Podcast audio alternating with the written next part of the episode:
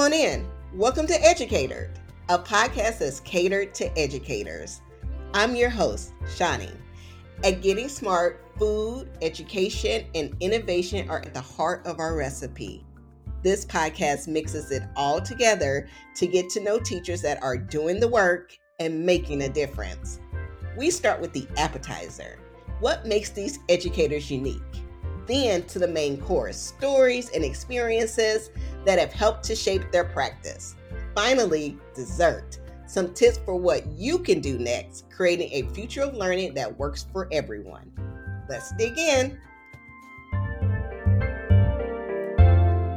Hey everyone, thanks for joining us today. I am so thrilled to be joined by Rachel Fenner, a reading specialist and teacher at Carr Lane, a visual and performing arts middle school in St. Louis, Missouri. Rachel is fond of walking her dog Mocha, reading young adult fiction, and, you know, our favorite, eating and cooking. Rachel, thanks so much for joining us today on Educator. Of course, it's nice to be here. It's so nice to have you. I'm really excited about the things you're interested in. Of course, the cooking being one of them, but your love of reading young adult fiction and your dog. What are some of the kind of books that you've read in the past that you really enjoy? Um, that's a good question. There's so many of them. Um, I've really loved uh, Jason Reynolds. He's an author, um, kind of a newer author that's out there. So pretty much anything he writes, I read. Um, I just really like this kind of more realistic uh, young adult fiction that really focuses on, you know, the African American urban experience that kids go through, and I just really enjoy reading his his work. He's funny, and it's it's great. Yes, absolutely. He is a Getting Smart favorite. We absolutely love his writing as well. So great pick.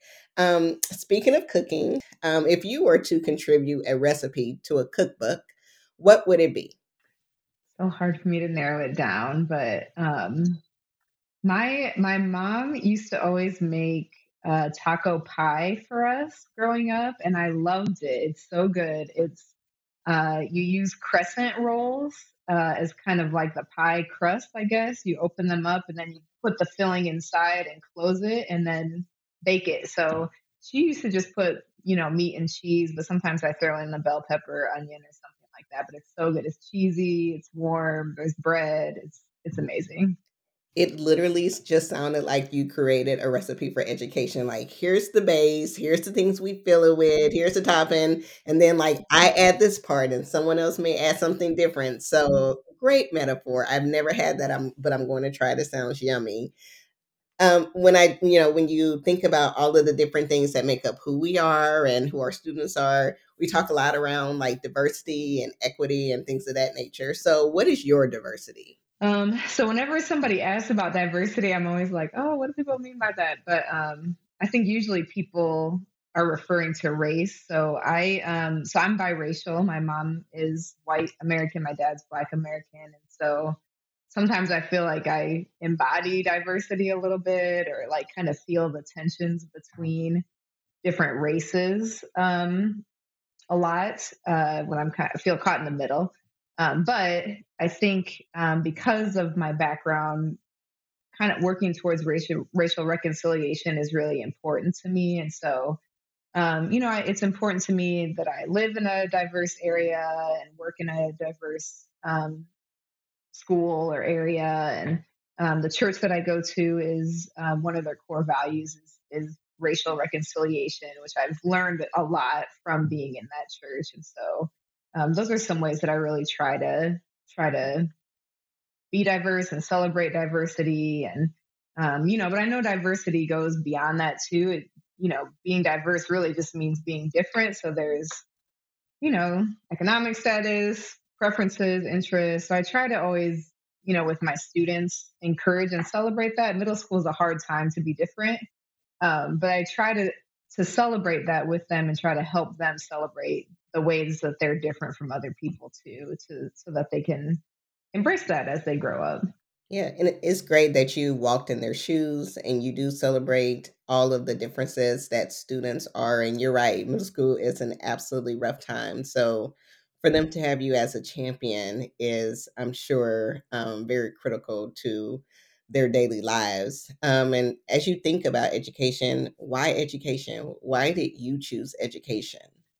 I've always loved children, working with children. That's always what I've wanted to do. I thought about going the social work route. Um, but I kind of, I guess, fell into education. Uh, my mom is a te- was a teacher. She just retired a couple years ago. My grandmother was a teacher too.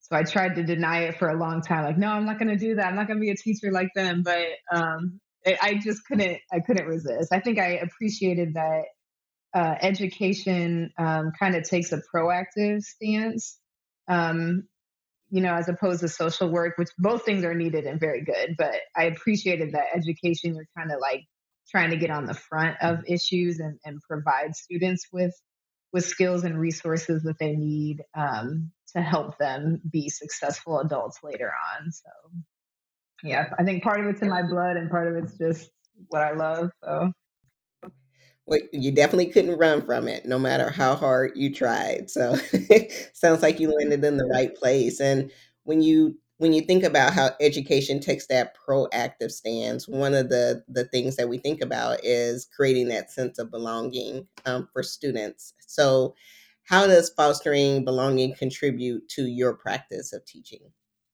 I think fostering belonging is one of the most important things you can do as an educator. Um, I mean, students won't really, learning is all about taking risks and trying new things and working hard and failing sometimes. And if you don't feel a sense of belonging while you're doing that, it makes it a lot harder to do. And so um, I try really hard um, with the students that I work with.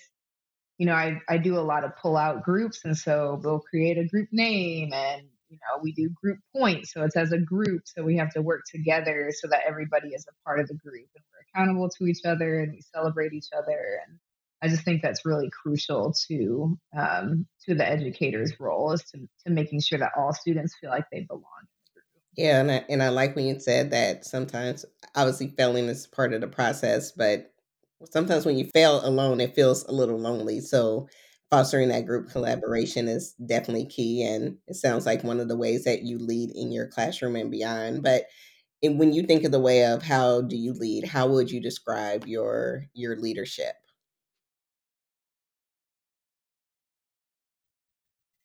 Uh, so one one thing I've learned from people who have led me is that it's really important to listen when you lead um, and to listen and really hear what people are are telling you. And so, um, you know, I try to view leadership as a as being a servant. So you're you're really serving the people that you're leading and trying to um, empower them with the skills that they already have, um, so that they can can kind of be their best self in whatever role that they have. And so to do that, you have to know the people that you're leading, and you have to listen to their concerns and their you know where their desires for growth are and kind of i try to start there um, when i can and, and build on those things because um, yeah it's just important to to know the people that you're leading so that they will follow you and you guys can be on the same page um, in terms of where you're headed.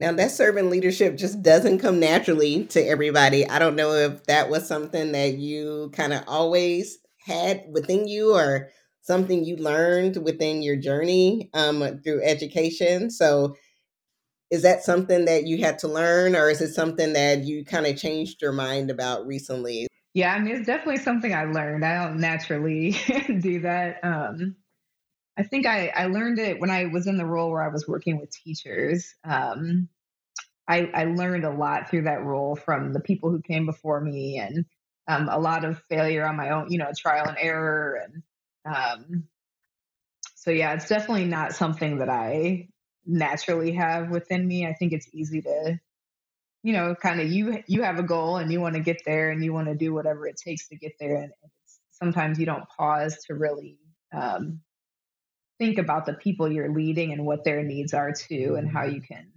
can serve them so that they can, you know, be a part of the progress and the journey as well.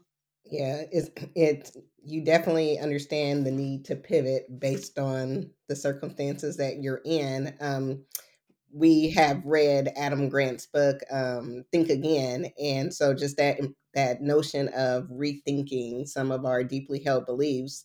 What is something that you've changed your mind about recently? So it's funny. I think about a conversation I had with a um, another coworker in my district. This was before COVID, um, and I remember her saying that um, school was just going you know becoming more and more uh, technology driven and um, this is the way of the future and you know even in our school district we're going to go there. And at the time we weren't um, you know what they call one-to-one technology. So all of our students didn't have devices at the time. And i was like no i don't think that's going to happen. Like we don't have the resources for that. That's not some you know that's not really you know technology is there but um and so I, you know, obviously with COVID coming and we had to be virtual for a while. And um, I think I've really changed my mind in terms of what education looks like with all of these, with all of the technology that's available to us, um, and just how that can be integrated into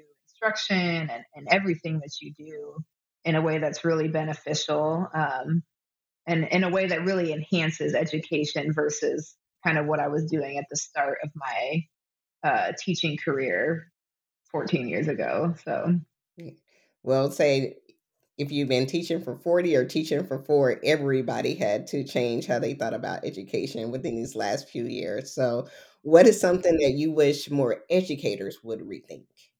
Um, so for me, when I uh, when I went back to school to get my um, reading specialist certification, I took a class that was really eye opening for me. And I feel like it's really made a major shift um, in my teaching. Uh, and it was a, a, class about behavior, student behavior. Um, and, and basically, uh, the I guess the theme of the class or the main takeaway was that be, all behavior is really a form of communication. And so, you know, when students are misbehaving in the classroom, or you're seeing behaviors that you don't really want to see, it's really easy to kind of jump to conclusions and judgments and make assumptions about why students are acting the way they are. And then your response to them is usually based on your assumptions.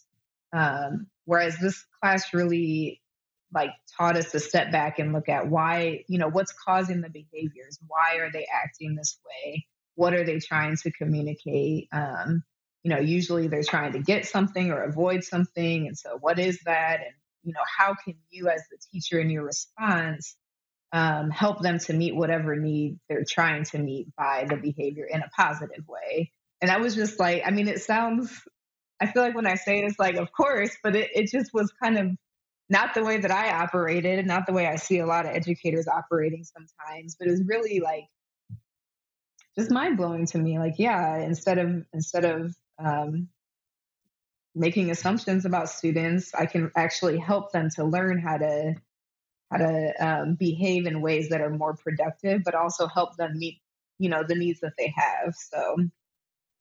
Yeah, sounds like it was your aha moment. Yes, definitely.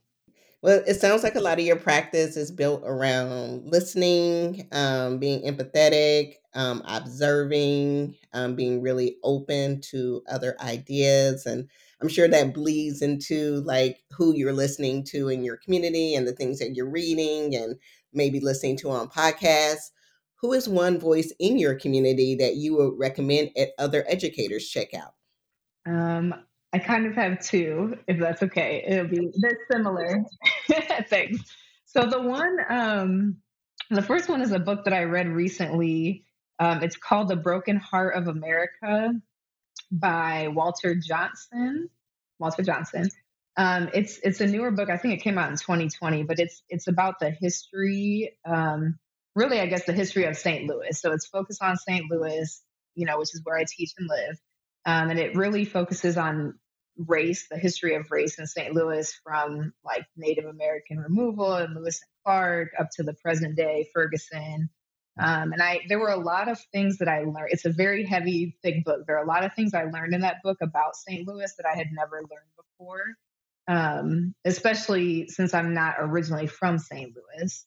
Um, but even I think people who are from St. Louis, there there were a lot of things I didn't know, and I felt like it, reading that book helped me understand the educational system in St. Louis public schools a little bit better, at least the context of it and, and kind of what's brought us to our present day.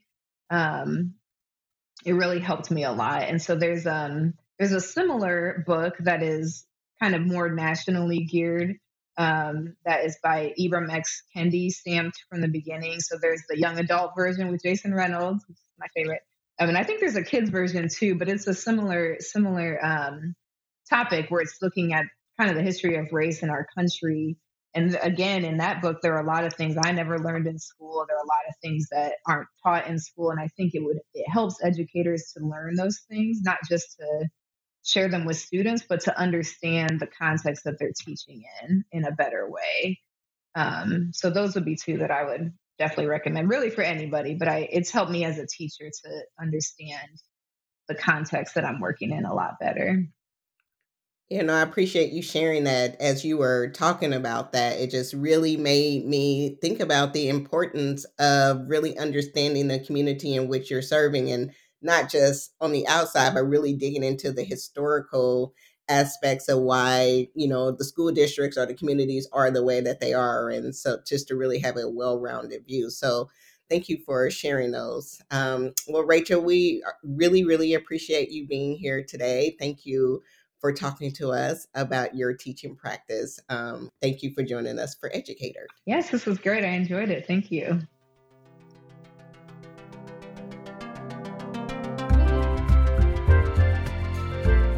Thanks for tuning in today.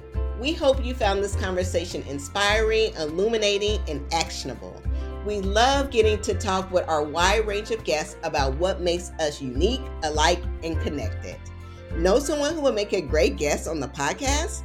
Email mason at gettingsmart.com and don't forget to subscribe wherever you get your podcasts. It really helps to get more people around the table. Bon appetit!